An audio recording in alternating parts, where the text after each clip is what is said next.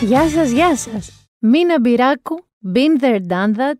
Σήμερα λοιπόν δεν έχω καλεσμένο. Θα σας το πω από την αρχή να ξεμπερδεύουμε. Και θα σας πω στο τέλος γιατί. Θα υπάρχουν και κάποιες εβδομάδες που θα μετρώτε στη μάπα μόνη μου. Τελείως. Σκέφτηκα πολύ σοβαρά να μην το βγάλω αυτή τη βδομάδα, γιατί η αλήθεια είναι ότι είμαι λίγο από δουλειά ταβανιασμένη. Θα το περιέγραφα κομψά και γλυκά με ένα πάρα πολύ ωραίο project. Όμως είπα ότι έχουν συμβεί πράγματα και θαύματα. Τι, εμείς θα τα χάσουμε? Δεν θα τα λέμε. Έχω επίσης ανθρώπους οι οποίοι στηρίζονται, Νικόλα μου, πάνω μου, για το fitness τους. Θα τους θερήσω εγώ την καλή υγεία του σώματος και του πνεύματος. Να πω, ωραία, για χαιρετισμούς στην Κοπενχάγη, που περπατάνε μες στην πόλη και ακούνε Binder Dandat, στη Γερμανία σε κάτι φανταστικά δάση που περπατάνε. Πρόσφατα μου στείλανε εκεί από τον Παναμά. Δηλαδή μέχρι εκεί φτάζει η χάρη μας. Ελπίζω η δική σας διόρυγα να είναι καλά στην υγεία της, να μην έχει πάθει Σουέζ. Και οπότε δεν μπορούσα να, να μην πω και τίποτα. Έχω και τη φίλη μου τη Χριστιάνα, η οποία είναι στη Λονδίνο εκεί πέρα και περπατάει και αυτή κάνει τα χιλιόμετρά της. Δηλαδή, εγώ να ξέρετε, το κάνω για το καλό της υγείας σας αυτό. Και φυσικά και της δικής μου ψυχικής, διότι όπως έχετε καταλάβει, είμαι και λίγο γλωσσού, δεν μπορώ να τα κρατάω και πολύ μέσα μου γιατί θα σκάσω και είναι και για μένα εκτόνωση αυτό το podcast. Οπότε έκανα ένα μικρό break από τη δουλειά και είπα να έρθω να τα πούμε. Να βάλουμε έτσι ένα κομματάκι λίγο για να καταλάβουμε πώς θα ξεκινήσουμε.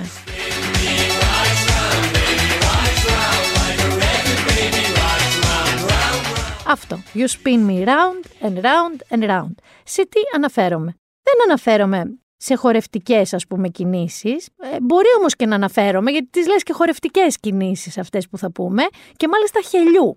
Έτσι, ελιγμού χελιού. Ή και όχι. Είμαστε λοιπόν... ξαφνικά, και ενώ τρώμε κατραπακές τέσσερις χιλιάδες κρούσματα, τεσσεράμισι χιλιάδες κρούσματα, τρεις χιλιάδες πεντακόσια κρούσματα, μερικώς ελεύθεροι. Είμαστε μερικώς ελεύθεροι. Δηλαδή, τώρα το σουκού θα μπορούμε να κάνουμε μια διαδημοτική μετακίνηση για έξι, για άσκηση. Είδατε, γι' αυτό φροντίζω εγώ, να πάτε και διαδημοτικά να ακούτε τον Binder Dandat. Και θα μπορούμε πλέον να ανοίγει και το λιανεμπόριο με μηνυματάκι και διορία τρεις ώρες, μετά γίνεστε κολοκύθες, μετά σας πετάνε έξω, δεν ξέρω. Έρχεται και εμφανίζεται ένας γιγαντιαίος γερανός και σας μαζεύει, σας πάει σπίτι σας. Αλλά μπορούμε και να ψωνίζουμε και με click and shop, με ραντεβουδάκι, και με click away, με ραντεβουδάκι πάλι. Δεν ανοίγουν ακόμα πολυκαταστήματα και εμπορικά κέντρα και περιμένουμε την επόμενη εβδομάδα να...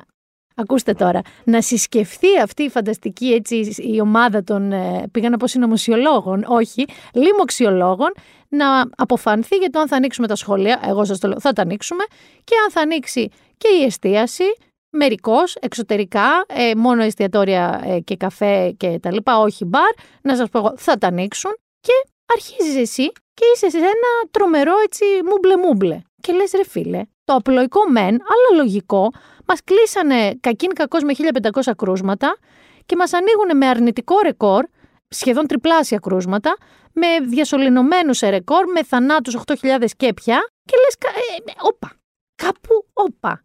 Και λες εσύ, κάπως θα μας το εξηγήσουνε. Εγώ θα ήμουν πολύ εντάξει να βγει η κυβέρνηση και να πει, λοιπόν, ακούστε εδώ, δεν έχουμε άλλα λεφτά. Σταματάνε οι επιχορηγήσεις, δεν μας φτάνουν, δεν μας βγαίνουν, δεν μπορούμε να είμαστε για πάντα κλεισμένοι, να ανοίγουμε. Θα βρίζαμε, ναι, αλλά θα ήταν μια εξήγηση, ρε παιδί μου. Ανταυτού, οι εξηγήσεις που λαμβάνουμε είναι αυτού του επίπεδου. Τι θέλετε, θέλετε τίποτα? Έχετε από πορτοκαλάδα, ρε. Πορτοκαλάδα θέλετε? Ναι. Από πορτοκάλια? Όχι, από μουσμουλα. Καλό. Να, να που το ρίξαμε και δυο στις σαπινιές και πώς θα βγάλουμε άκρη.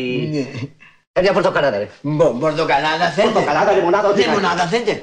Άγια, λεμονάδα. Από λεμόνια. Χωρέ, τι θα γίνω κομμένα αυτό, ρε. Ρε, έχεις τα καζόσα. Καζόσα, σόδα, όχι να δένε. Χωρέ, τι θα γίνω κομμένα. Ε, μια μου λένε λεμονάδα, μια πορτοκαλάδα, μια σόδα. Τι θέτε. Ξεκάθαρο πορτοκαλάδα από πορτοκάλια, διότι έχει αλλάξει, έχει παίξει ένα spin doctor, έτσι, μια spin doctor λογική.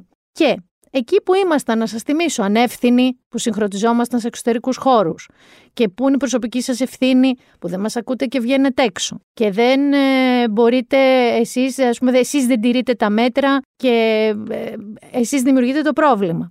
Ένας καθηγητής, ας πούμε, στις εξηγήσεις που σας λέω, νομίζω ότι ήταν στον κύριο Ευαγγελάτο, δεν, αν δεν κάνω λάθος, είπε ότι αν ανοίξουν τα μαγαζιά, ακούστε τώρα, θα ξαναρχίσουμε να δουλεύουμε, άρα... δεν θα βρισκόμαστε με τους φίλους μας στα σπίτια, άρα θα σταματήσει, λέει, να μεταδίδεται ο ιός στα σπίτια. What? Και δεύτερο, what, γιατί μου άρεσε και θα το ξαναπώ, ε, άκουσα επίσης το ότι με τα self-test, γιατί θα φτάσουμε και εκεί, με τα self-test λοιπόν είναι πολύ πιθανό να δούμε εξωφρενικά πολλά κρούσματα, αλλά αυτό δεν έχει τόση σημασία, γιατί θα οφείλεται στα πάρα πολλά τεστ. What? Δηλαδή, το ότι θα υπάρχουν τα κρούσματα, γιατί θα γίνονται πάρα πολλά τεστ, σημαίνει ότι δεν είναι ψεύτικα αυτά τα κρούσματα, είναι μη γενόμενα, δεν υπάρχουνε. Λοιπόν, η αλήθεια είναι η εξής. Ε, και το διαβάζω από ένα κείμενο του Παναγιώτη Μένεγου, του αγαπημένου μου, στο News είκοσι τέσσερα επτά. Είναι το εξής, ότι στην πραγματικότητα αλλάζει η επικοινωνία της κυβέρνησης, γιατί στην πραγματικότητα δεν γίνεται να μην ανοίξουμε. Και εκεί που μας μιλούσαν για άνοιγμα, η νέα ορολογία που θα βάλουμε στη ζωή μας, παιδιά, είναι η αποσυμπίεση. Η αποσυμπίεση. Και πάμε να δούμε μερικά facts. Στα μέσα Μαΐου ο τουρισμός, να σας το θυμίσω και αυτό, μας έρχεται και ανοίγει επισήμως. Το φετινό μας σύνθημα είναι All you want is Greece. Εν τω μεταξύ βέβαια έχουν έρθει κάποιες πτήσεις, το έχετε δει αυτό. Προσγειώνεται κάτι Γερμανοί για τρεις εβδομάδες και την έχω εγώ την απορία. Με κλειστή την εστίαση, τι θα τρώνε αυτοί οι άνθρωποι? Θα παίρνουν take away καλαμαράκι στο δωμάτιο? Δεν είναι και δικό μου πρόβλημα. Αυτοί μπορεί να θέλουν να το κάνουν έτσι. Αλλά θεωρητικά έρχονται κάπου που είναι όλα κλειστά και απλά θα περιδιαβαίνουν και θα βολοδέρνουν, θα κολυμπάνε, δεν ξέρω. Άρα, ανοίγει ο τουρισμός, όλοι γουγούν της Greece. Πάμε μετά. Προφανώς, εφόσον αυτή η ημερομηνία έχει φιξαριστεί, τώρα μην κοροϊδευόμαστε, θα ανοίξει ο τουρισμός εκεί το Μάιο, στα μέσα Μαΐου. Άρα, πρέπει να αρχίσουν να ανοίγουν σταδιακά τα πράγματα. Εξού και ξεκινάμε με λιανεμπόριο, ακολουθούμε με σχολεία και με εστίαση σε ανοιχτούς χώρους. Και τώρα άκου να δεις, γιατί είχαμε να σας θυμίσω και το μέτρο σουκού μέχρι τις έξι, να μην μαζευόμαστε έξω. Ακούστε λοιπόν τώρα τελευταία τι βλέπαμε στα κανάλια αυτές τις μέρες, τώρα τις δύο τρεις. Δηλαδή είναι η κολοτούμπα, που αν την είχαν η Ολυμπιάδα τώρα, οι Ολυμπιακοί Αγώνες βάζαν κολοτούμπα άθλημα, θα σπάγαμε όχι τα ρεκόρ, όχι θα μαζεύαμε χρυσά μετάλλια να τα μοιράζουμε στον κόσμο, χαμός θα γινότανε. Διότι ξαφνικά λένε στα δελτία μικρότερη μετάδοση λόγω έναρξης δραστηριοτήτων, ότι θα έχουμε εμείς τώρα. Και εκεί που αυτό που σας είπα, ότι ήμασταν πάρα πάρα πολύ ανεύθυνοι και απερίσκεπτοι να βγαίνουμε έξω και να συγχρονιζόμαστε, τώρα αυτό θεωρείται παράγοντας αποσυμπίεσης. Οι αστυνομικοί, όπως έχετε προσέξει ήδη, δεν υπάρχουν μπλόκα στους δρόμους, δεν ξέρω, εγώ δεν έχω δει κανένα. Ωραία. Και επιπλέον τα δέκα χιλιάδες κρούσματα θα είναι σαν να μην είναι δέκα χιλιάδες κρούσματα τη μέρα, αυτό που λέγαμε.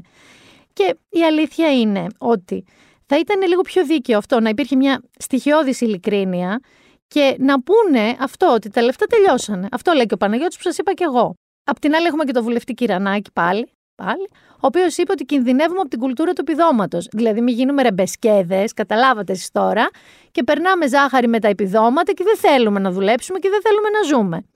Με ύφος, όπως λέει ο Παναγιώτης Μένεγος εδώ, ουραγού στα καλλιστεία Μάργαρετ Τάτσερ. Και είναι απολύτως σωστό αυτό που λέει. Εγώ εδώ τώρα θέλω να σας πω ότι σε ό,τι αφορά τώρα τη διαδημοτική μετακίνηση, παιδιά, την περασμένη, το περασμένο Σαββατοκύριακο, την Κυριακή συγκεκριμένα, βρέθηκα για μια δουλειά με άδεια. Δεν θέλω να αρχίσετε τα μαμούς του, έχω ειδική άδεια. Βρέθηκα λοιπόν στην Ανάβησο. Για να φτάσω στην Ανάβησο, έφυγα από τη Νέα Σμύρνη και πήγα Κώστα-Κώστα. Όλη την παραλιακή. Όλη. Μέχρι την Ανάβησο. Θέλω να σας πω, είχα να το κάνω ένα χρόνο. Έτσι. Δεν χόρτανα να το βλέπω, να ανοίγει το μάτι μου. Φυσικά. Δεν ισχύει κανένα μέτρο, διότι παντού υπήρχε κόσμος, παντού αυτοκίνητα παρκαρισμένα, στα λιμανάκια πιο κάτω και ούτω καθεξής. Βέβαια, οι άνθρωποι δεν ήταν συγχρονισμένοι κάπου, δεν ήταν συνοστισμένοι, συγγνώμη, κάπου. Ήτανε ε, ένας εδώ σε ένα παραλιάκι, πέντε πιο εκεί, δεν είδα δηλαδή κάτι ακραίο. Και αφού τελειώνουμε λοιπόν τη δουλειά, γυρνώντας προς τα πίσω, έχω κι εγώ ένα παραλιάκι που σιγά μην σας πω που είναι, δεν υπάρχει περίπτωση, ε, που πάω το καλοκαίρι για να βρω λίγη ησυχία και ηρεμία. Και έχει εκεί, παιδιά, χταπόδια, έχει χαμό, πολύ ψάρι, χαζεύω, μπαίνω και χαζεύω. Και έκατσα ένα δεκάλεπτο έτσι στον ήλιο και πραγματικά γύρισα, ρε παιδί μου, με πολύ λιγότερα νεύρα και αίσθηση καταπίεσης. Δεν είναι απλά ότι γύρισα έτσι χωρίς νεύρα και αίσθηση καταπίεσης και αυτά. Γύρισα μ, Στάσου Μίγδαλα, γύρισα Άναμπελ και Κορίτσια στον ήλιο, γύρισα κάπως έτσι.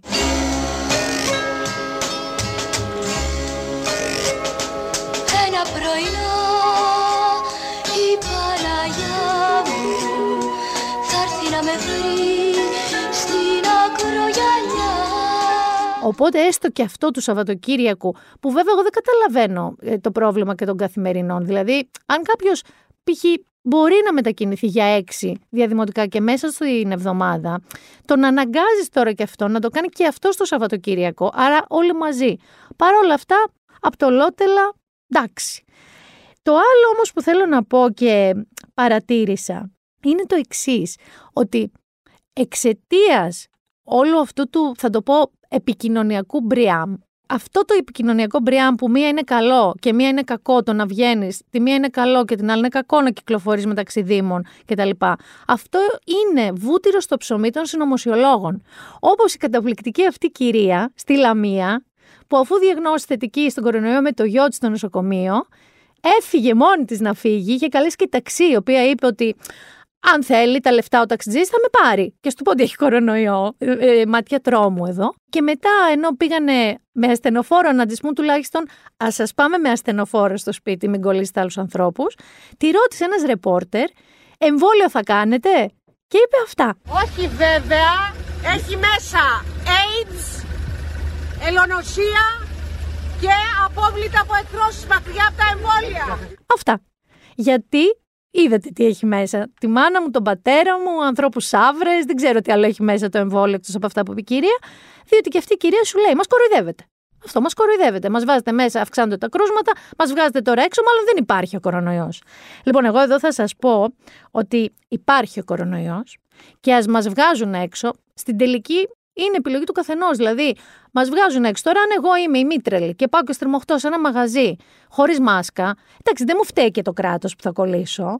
Δηλαδή, εμένα δε, με τέσσερις χιλιάδες κρούσματα δεν θα με δουν σύντομα αυτά τα μαγαζιά. Το πω εγώ. Είναι και λίγο του καθενός ευθύνη εκεί, αφού μας αμολάνε ελεύθερους. Και φτάνουμε τώρα στο μας αμολάνε ελεύθερους. Πρώτον, self-test. Εγώ δεν ανήκω στην ομάδα που οφείλω να το κάνω, όπως οι εκπαιδευτικοί, ας πούμε, και τα παιδιά. Δεν θα τα κάνουμε στο φαρμακείο. Αυτό τελείωσε αυτή η ιστορία. Μια που αναφέρθηκε, μια που τελείωσε. Πώς ακριβώς πιστεύετε ότι εγώ θα βάλω αυτή την πατονέτα μέσα στο ρουθούνι, όπως μου τη βάζουν εδώ εβδομαδιαίως στην εταιρεία, και θα τη φτάσω εκεί που μου τη φτάνει ο κυριούλος που τον μισούμε όλοι, δεν φταίει τίποτα άνθρωπος, δεν, δεν βλέπουμε ούτε το πρόσωπό του γιατί φοράει, ξέρετε, αυτή τη στολή Τσερνόμπιλ. Εγώ θα κάτσω και θα κοιτάω τον εαυτό μου στον καθρέφτη και θα φτάσω εγώ την πατονέτα στον εγκέφαλό μου. Δεν το βλέπω πιθανό.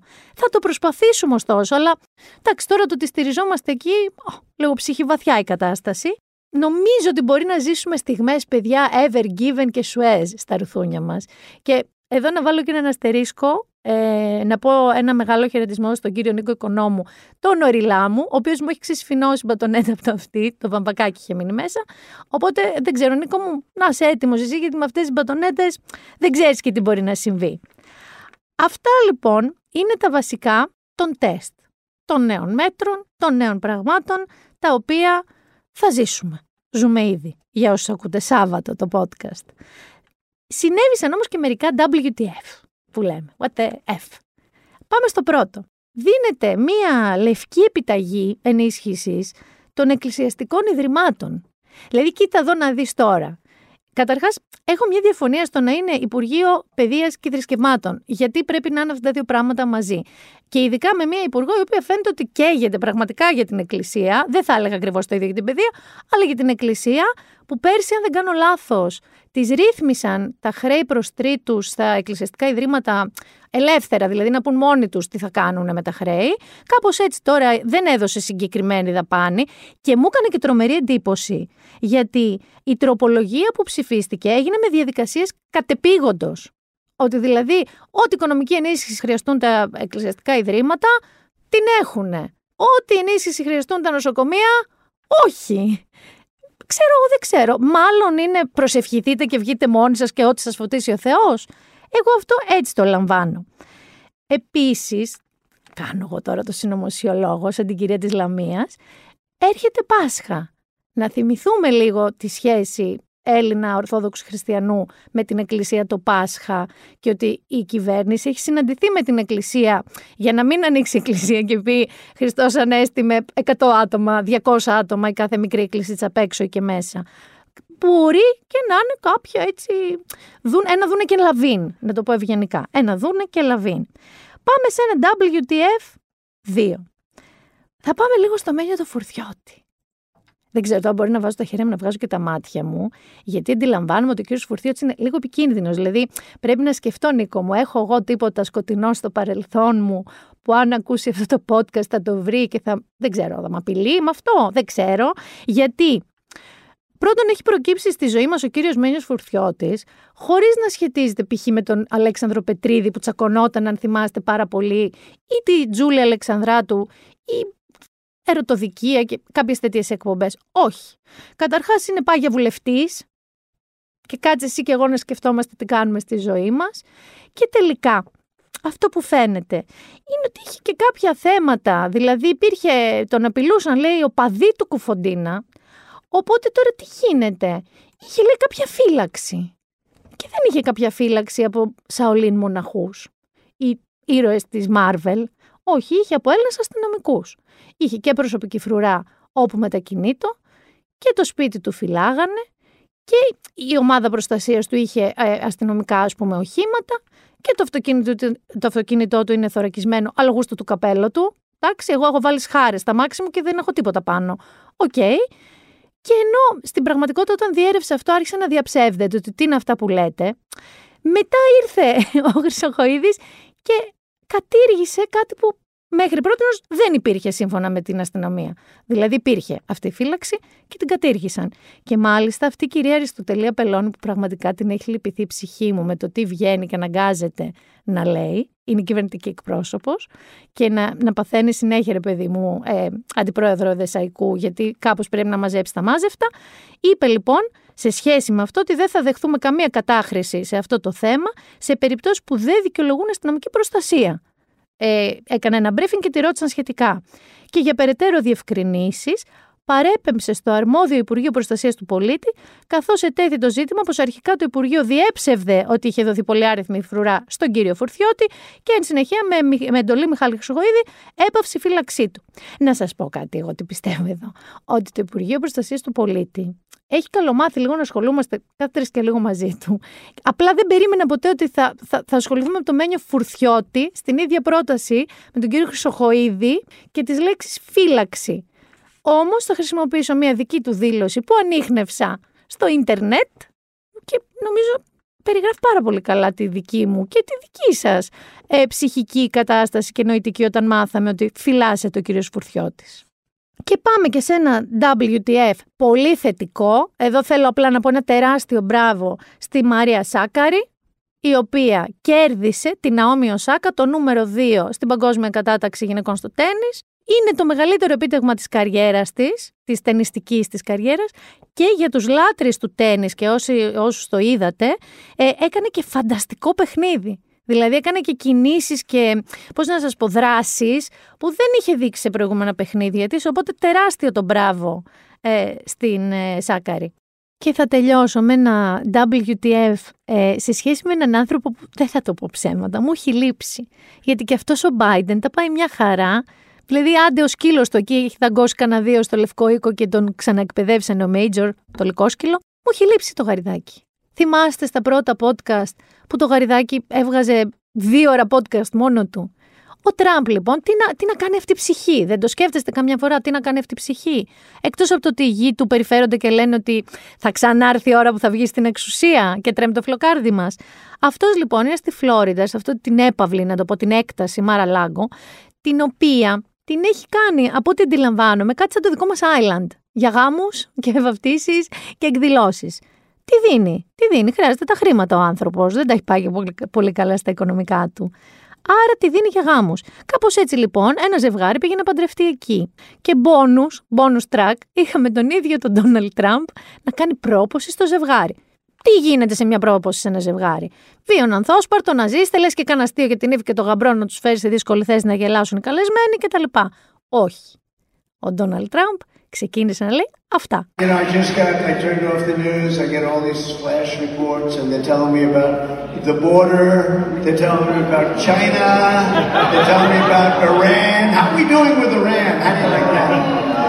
Well, they were ready to make a deal. They would have done anything. They would have done anything. And this guy goes and drops the sanctions. And then he says, we'd like to negotiate now. We're not dealing with the United States. They don't, oh, no, they don't want to deal with us. And China, the same thing. They never treated us that way, right? You saw what happened a few days ago. It was terrible. And uh, the border's not good. The border is the worst anybody's ever seen it. And what you see now, multiply it times ten, Jim. Δεν θα σας κουράσω να τα βάλω όλα, αλλά καταλαβαίνετε.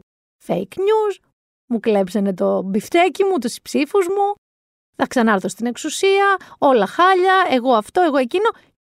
Και κατέληξε όμως, αν μη τι άλλο, ευτυχώς. I just wanted to say, it's an honor to be here. It's an honor to have you at Mar-a-Lago. You are a great and beautiful couple. And for many, many years in your life.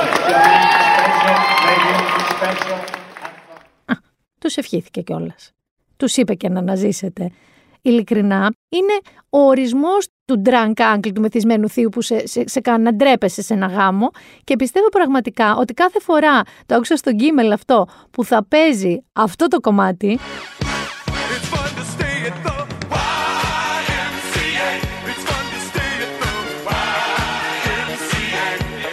θα εμφανίζει το Τραμπ, σαν τον Beetlejuice ή σαν τον Candyman, αν το πεις αρκετές φορές εμφανίζεται. Μόλις ακούει λοιπόν Y M C A, εμφανίζεται.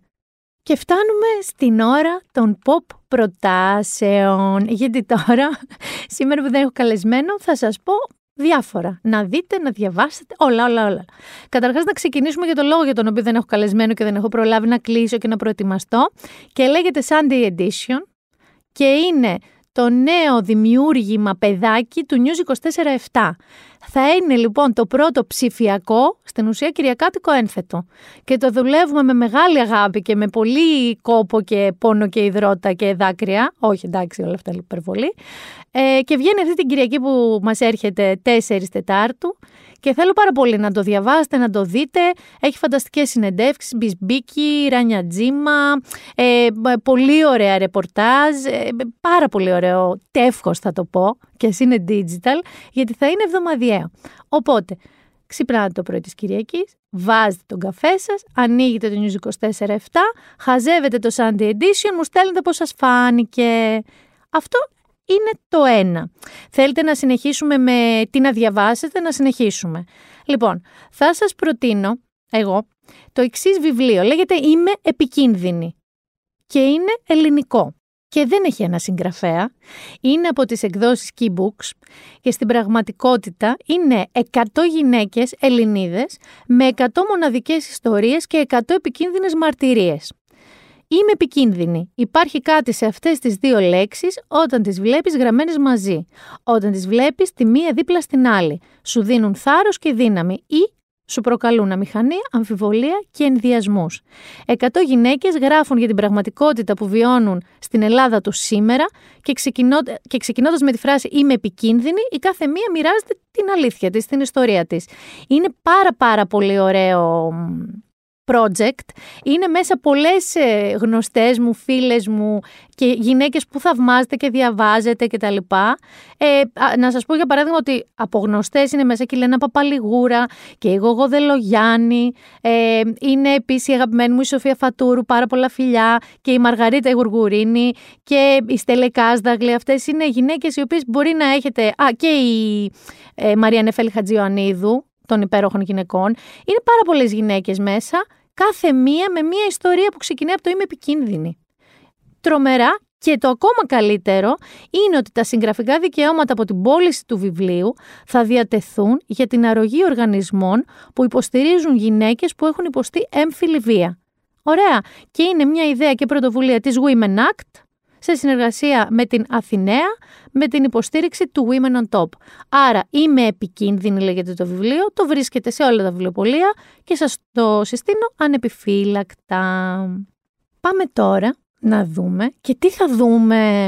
Θέλετε να ξεκινήσουμε με κάτι ελληνικό, το οποίο είχα την τύχη να δω σε avant premiere το πρώτο επεισόδιο, που εσείς θα το δείτε αυτή την Κυριακή το βράδυ, στις εννιά η ώρα στο Μέγκα. Λέγεται «Σιωπηλός δρόμος».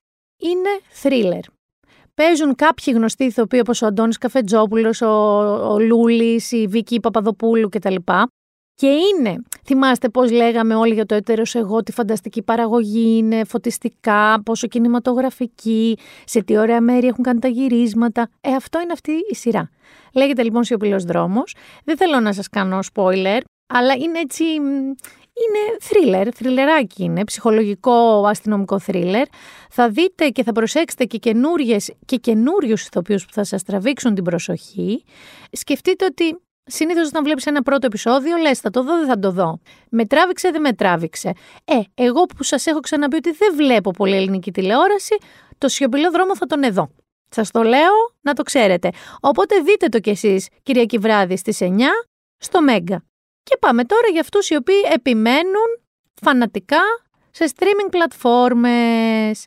Στο Netflix λοιπόν, στις δύο Απριλίου ξεκινάει το The Serpent. Ανεβαίνει το The Serpent. Το The Serpent ή το Ερπετό, αν είναι στα ελληνικά το Netflix σας, είναι μία μίνι σειρά. Δεν πρόκειται να περιμένετε δεκαεφτά σεζόν να δείτε το τέλος της. Είναι μία συμπαραγωγή μπι μπι σι με Netflix και βασίζεται σε αληθινά γεγονότα. Ο πρωταγωνιστής είναι ο Σάρλ Σομπράζ. Αυτός λοιπόν είναι ένας δολοφόνος που στόχευε νεαρούς τουρίστες με τη σύντροφό του το εβδομήντα πέντε και το εβδομήντα έξι, τότε που γεννήθηκα, προσποιούμενος έναν έμπορο πολύτιμων λίθων. Ένας διπλωμάτης της Ολλανδικής Πρεσβείας στην Μπαγκόγκ εμπλέκεται κάπως στον ιστό του Σομπράζ και αρχίζει μία αλυσιδωτή αντίδραση και τον μετατρέπει στο νούμερο ένα καταζητούμενο της Ιντερπόλ. Ο πρωταγωνιστής είναι ένας ε, πολύ καλός ηθοποιός, ο Ταχάρα Χιμ, ο οποίος έχει και πολύ καλή σεζόν φέτος, γιατί έπαιζε στο Μαυριτανό με την Τζόντι Φώστερ που ήταν και υποψήφιος για Χρυσή Σφαίρα, έτσι, και, και για τα μπάφτα. Αυτές είναι οι προτάσεις μου, σας έχω δώσει. Ένα καινούριο digital προϊόν, το Sunday Edition. Το Είμαι επικίνδυνη σε βιβλίο, αν θέλετε να διαβάσετε. Τον σιωπηλό δρόμο σε ελληνική τηλεόραση και το Ερπετό σε streaming πλατφόρμα, στο Netflix. Δεν ξέρω τι άλλο έπρεπε να κάνω. Εγώ θέλω απλά να σας ευχηθώ μάσκα να παίρνετε, σαμανούλα, ζακέτα, ο, ακόμα ψιλοχρειάζεται, μην ξεθαρεύετε και μετά δεν ξέρετε την οβήχας που έχετε, μάσκα. Δεν ξέρω αν θα συγχρονιστείτε πάρα πολύ με κόσμο, εγώ δεν θα το κάνω. Δεν ξέρω αν νιώθετε έτοιμοι και ικανοί και γενναίοι να μπουρδουκλωθείτε σε μαγαζιά και shopping. Μας έχει λείψει, αυτό είναι η αλήθεια. Και ακόμα είναι με ραντεβού και ελεγχόμενα. Τώρα, αν εγώ θα πάω να περπατήσω στην Ερμού με διακόσια άτομα, δεν θα το κάνω. Ούτε καν με μάσκα. Πήγα στο σούπερ μάρκετ πριν λίγο καιρό, στο οποίο δεν πηγαίνω, παραγγέλνω online. Αλλά αναγκάστηκα να πάω. Και ειλικρινά ήμουν οριακά να βουτήξω μια χαρτοσακούλα και στα φρούτα και να κάνω εισπνοές εκπνοές από τον πανικό μου, διότι με ακουμπάγαν άνθρωποι. Νόμιζα ότι ό,τι ακουμπάω εγώ έχει πάνω κορονοϊάκια και κάποιο δεν θα καταφέρω να, με το αντισηπτικό να το δολοφονήσω. Γενικά ένα τελείωτο άγχος για να πάρω κάτι ρημαδοφρυγανιές και κάτι γιαούρτια και να φύγω. Οπότε, εντάξει, είναι ο καθένας ας κάνει ό,τι καταλαβαίνει. Θέλω όμως να σταθώ τελευταίο σε όλους εσάς, οι οποίοι βλέπω στα social ότι λέτε να ανοίξουν τα μπαρ και να πάω να μπω σε ένα και να πω «Μπάρμαν, όλο το πάνω ράφι θέλω να πιω, όλο το μεσαίο ράφι, όλες τις τεκίλες κύριε Στέφανε» και έχετε έτσι μεγάλες προσδοκίες. Πιστεύω, σε ό,τι με αφορά εκατό τοις εκατό, επειδή ένα χρόνο παίζει να έχω πιει πέντε ποτήρια κρασί και ένα κοκτέιλ, πιστεύω ότι στο μισό gin tonic θα έχετε πέσει τα νάσκελα και να πάρετε κάποιον designated driver να σας γυρίσει σπίτι όταν γίνει αυτό. Γιατί έχουμε ξεμάθει, παιδιά. Καταρχάς, πώς θα αντέξουμε να βρεθούμε έντεκα τη νύχτα, ας πούμε, κάπου, λέγω τώρα, όταν μας αφήσουνε. Απλά θέλω να πω ότι πιστεύω ότι έχετε πολύ ψηλές προσδοκίες από τον εαυτό σας και δεν θα φτάσετε ούτε στο δεύτερο ποτό πριν ιστάξετε ή μεθύσετε. Ε, έχω και κάποιους οι οποίοι λένε εκπαιδεύομαι ένα χρόνο, δεν κάνω κάτι άλλο. Κυρίως συνεχίζω και πίνω σπίτι μου. Πάντως με ρέγουλα. Αυτό, ο παππούς μου το, με ρέγουλο έλεγε ο παππούς μου. Σιγά σιγά, ήρεμα. Μάσκα, ασυζητητή μέχρι να εμβολιαστείτε και τις δύο φορές ή τη μία φορά αν κάνουμε Τζόνσον εντ Τζόνσον. Και ξέρω εγώ μάλλον θα τα πούμε και έξω σύντομα. Ήταν η Μίνα Μπιράκου και το Μπίντερ Ντάντατ. Ραντεβού την επόμενη εβδομάδα, ελπίζω με καλεσμένο, ανάλογα παιδιά τι θα προλάβω. Αν δεν θέλετε να ακούτε μόνο εμένα, στείλτε το μου και αυτό δεν είναι πρόβλημα, το λύνουμε. Γεια σας.